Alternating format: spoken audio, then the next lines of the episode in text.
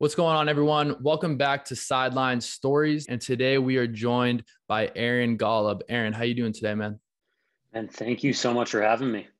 Yeah, anytime. And I go ahead and why don't you just introduce yourself? Yeah. So, quick overview. My name's Aaron Golub. I became the first legally blind Division One athlete to play in the game when I played football at Tulane University.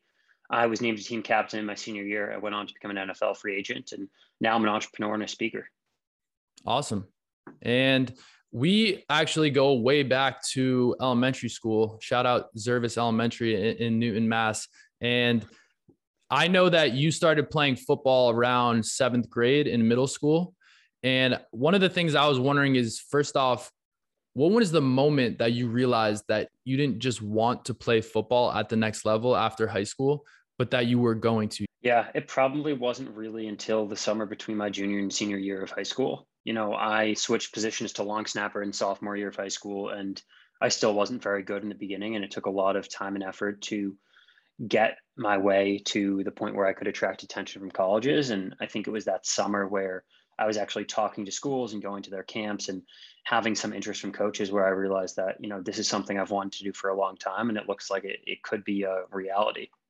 For sure. And I remember I would always see you in the weight room you would always be putting in work on the field. You'd be long snapping and like hitting like a water bottle off of like those dummy pads. oh, dude, you're always just always putting in the work. And talk a little about what was your experience like as a D1 athlete at Tulane playing on the football team and that moment where you became the first legally blind D1 athlete to play in a game.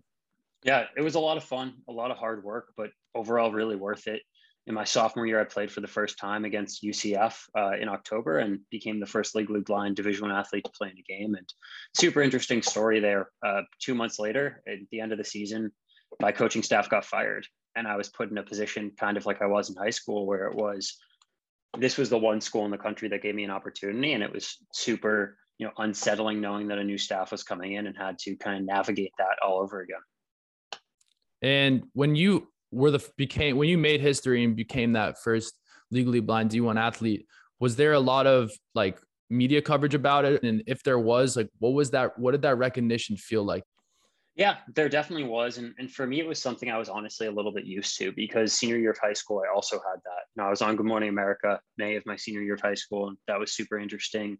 But at the time, both in high school and in college, it wasn't something I was interested in. wasn't something I was looking really to expand on but I would do every single interview because my coaches would tell me if you can help one other person by sharing your message, then do it. And that's why I did it. And it was cool. It was awesome. It was a unique experience, but uh, it, it wasn't something I really cared about at the time. So at the time, you kind of saw it more as like these, you know, major media outlets, they want to hear about your story. And it was kind of less about getting like proactively getting your story out there is more reactive.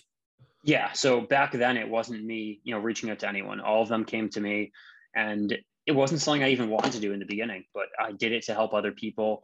My focus was to be a student, to be an athlete, to be a part of the team. It wasn't how can I get media media coverage. Okay. And then you graduated from Tulane and you ended up working um, in the finance industry. And about a year, year and a half after that, you started to create content. And can you talk a little just what inspired you to, in addition to working like a full nine to five job and um, working really hard in the finance sector, you wanted to on to tell your story and you wanted to get your name out there, get your voice heard, and try to help other people? Yeah, for me, there were really two reasons. First off, it was in college and high school with the media coverage, I used my story to help and impact other people. And I was at a point in my life that I wanted to continue to do that you know i wanted to share i wanted to impact and make a difference. And so that was the number one reason. But i also learned that i had a lot of experience with speaking. I had a really unique story. And i had a unique opportunity to create a very successful business out of speaking. And, and entrepreneurship is something i was really interested in. And i wanted to find a way to do that. And it started with okay let's start speaking for free at a lot of things. Let's start my own podcast creating content getting on other podcasts and sharing my story and getting better at talking getting better at speaking and it just built from there. And then fast forward a few years, and like you've mentioned, you've spoken at conferences and you've spoken for Fortune 500 companies. What is like a main theme or a main topic from what you really want the audience to walk away with when they listen to you? Yeah, my biggest topic in speech is achieving goals through adversity. And that really details how do you accomplish your goals and create success despite the challenges and obstacles and adversities that you face within your life.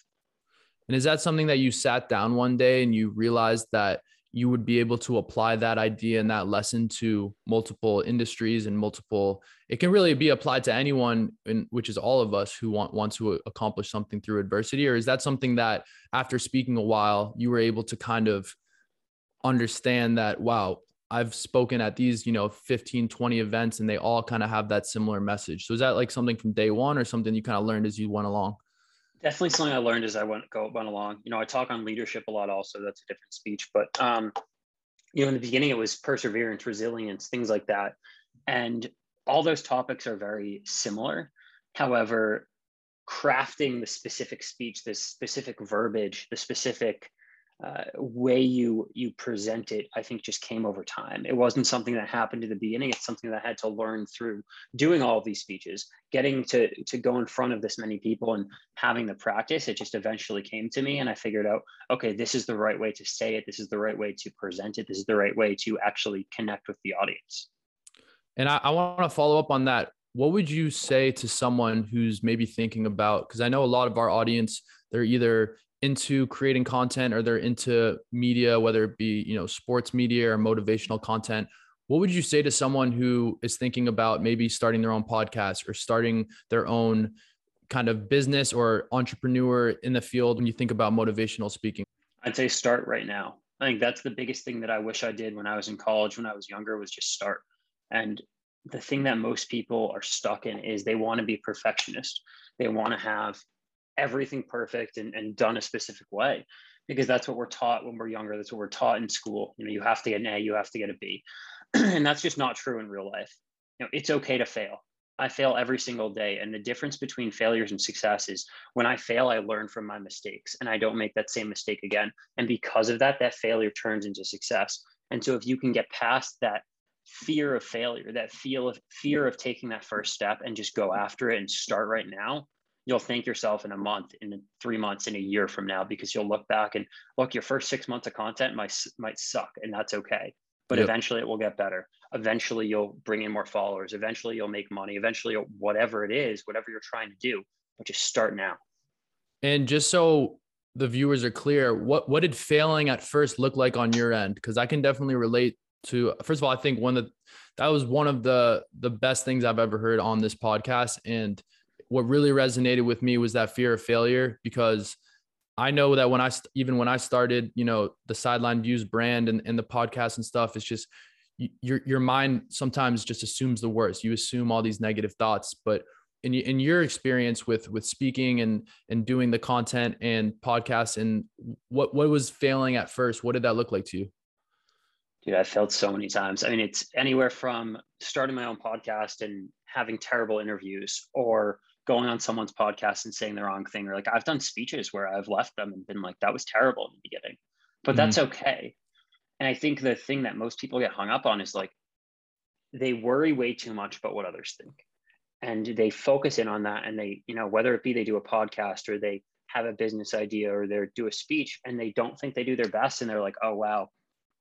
People thought i did bad. They're probably gonna you know talk about this whatever I promise you, no one is going to talk about it. People have their own lives. They might talk about you or think about you for two seconds, but then five seconds later, you are not in their minds anymore because they care about their own lives. And mm-hmm. so, as soon as you can separate others' opinions from what you want to do, the more success you can have because you're willing to separate that and understand that if you just start now, if you just focus on what you can do to get 1% better today, what you can do to improve, you won't care. Like you are going to fail. I've failed so many times and that's okay. And it doesn't matter to me because I understand that I'll learn. I understand that if someone thinks, you know, I'm doing something wrong or if someone is making fun of me or someone has a bad opinion of what I'm doing, it, just doesn't affect me anymore. I, I don't care because I know that I'll get better and their opinion doesn't matter. 100%. 100%, man. And I think kind of going off that, it really kind of just comes down to, like you said before, like not giving a fuck. And we, we don't usually swear on the show, but it really just you you can't let what other people think and whether people might judge you. Like the, the second it, it, sounded like something snapped and there was just like a you had a realization like i don't care what other people say. And that's that opens up so many doors. It's such a yeah. mindset game changer yeah. for sure. As soon as soon as you can start just not caring about what others opinions are the faster you'll achieve your goals. Uh-huh. And, and you start to learn you know when you leave your comfort zone. And there's a lot of people i know that that are really comfortable. Everyone's comfortable in their comfort zone by definition but uh there's i've learned a lot. You learn a lot about yourself and a lot about others i think the second you step out of that comfort zone. Yep. And kind of moving along what's one piece of advice that you would give to your younger self? Yeah i think the biggest thing is understand that things in life happen for you and not to you. And what i mean by that is when i was younger i think i would get caught up in whether it be the challenges, whether it be me being legally blind, whether it be others' opinions, whether it been anything, not being the best athlete. And I'm a true believer that things happen for you, not to you. I'm so thankful and grateful that I was born legally blind because it's allowed me to do incredible things, meet amazing people, have outstanding experiences, and build the businesses, build the speaking, build the brand that I have today.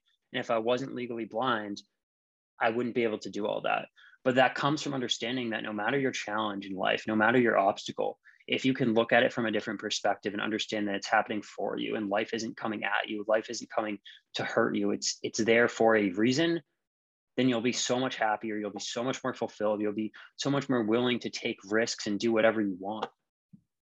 100%. So it's just crazy to me cuz you see what most people would see as a disability and you see that as an advantage. That's kind of what I took away from that that's that's that's powerful, man. That's powerful. And who do you look up to the most? Who are your biggest inspirations? I know that after hearing your story and after speaking to so many people, a lot of people look up to you. But who are some people and some figures and um, you know role models that you look up to?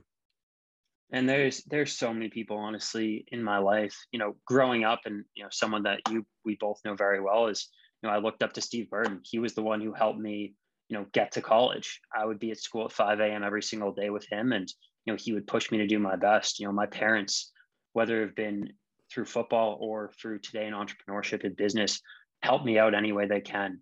You know just just people who are in my lives. I don't really have you know i'm not a big person on like being like oh i'm inspired by tom brady. Like yeah he's a great quarterback but i mm-hmm. focus on the people who are in my lives who are there for me and i can go to and i can turn to and who push me on a daily or weekly or monthly basis to get better. And those are the people who inspire me, who are willing to stay by my side. Definitely. And thinking a little bit about what's next for you. What what's next for you, Aaron? Yeah, you know, the world of entrepreneurship and the world of speaking have been a lot of fun and it's things that I'm expanding on. And, you know, I know we talked earlier off record, you know, there's a business that might be getting started very soon for me. I'm doing a lot within the speaking industry and it's just fun. I can't wait to continue to grow my businesses, grow my brand, grow my name, and ultimately help and impact more people. Lastly, we covered a lot today. I, I want to again thank you again for coming on, sharing your story, giving us some really important insight. Some of the most like powerful and impactful things that since I've started this podcast a year ago were said today. Um, is there anything thank else you. that you would like to add? Any shout outs where people can find you on social media and follow along in your journey? Yeah, first off, my website is aarongolub.com. My, you know, Twitter and Instagram are where I'm most active at Aaron J. Golub. And I always like to give it out in case anyone needs anything. My email is aaron at aarongolub.com. Look, if, if I can help anyone in any way, if I can impact you, if I can make a difference, shoot me an email, shoot me a direct message. Like I might not respond to you today, but I will respond to you within a few days or within a week. And I think that's so crucial because so many people have helped me in my life and I'm always willing to help and give back. Awesome. Guys, Aaron Golub, motivational speaker, the first ever D1 athlete who to play in a game legally blind. Aaron, thanks a lot, man, for taking the time today, for sharing your story, your insights. Like I said, it's been a pleasure, and we wish you nothing but the best. And I'm sure we will be in touch. Yeah, thank you.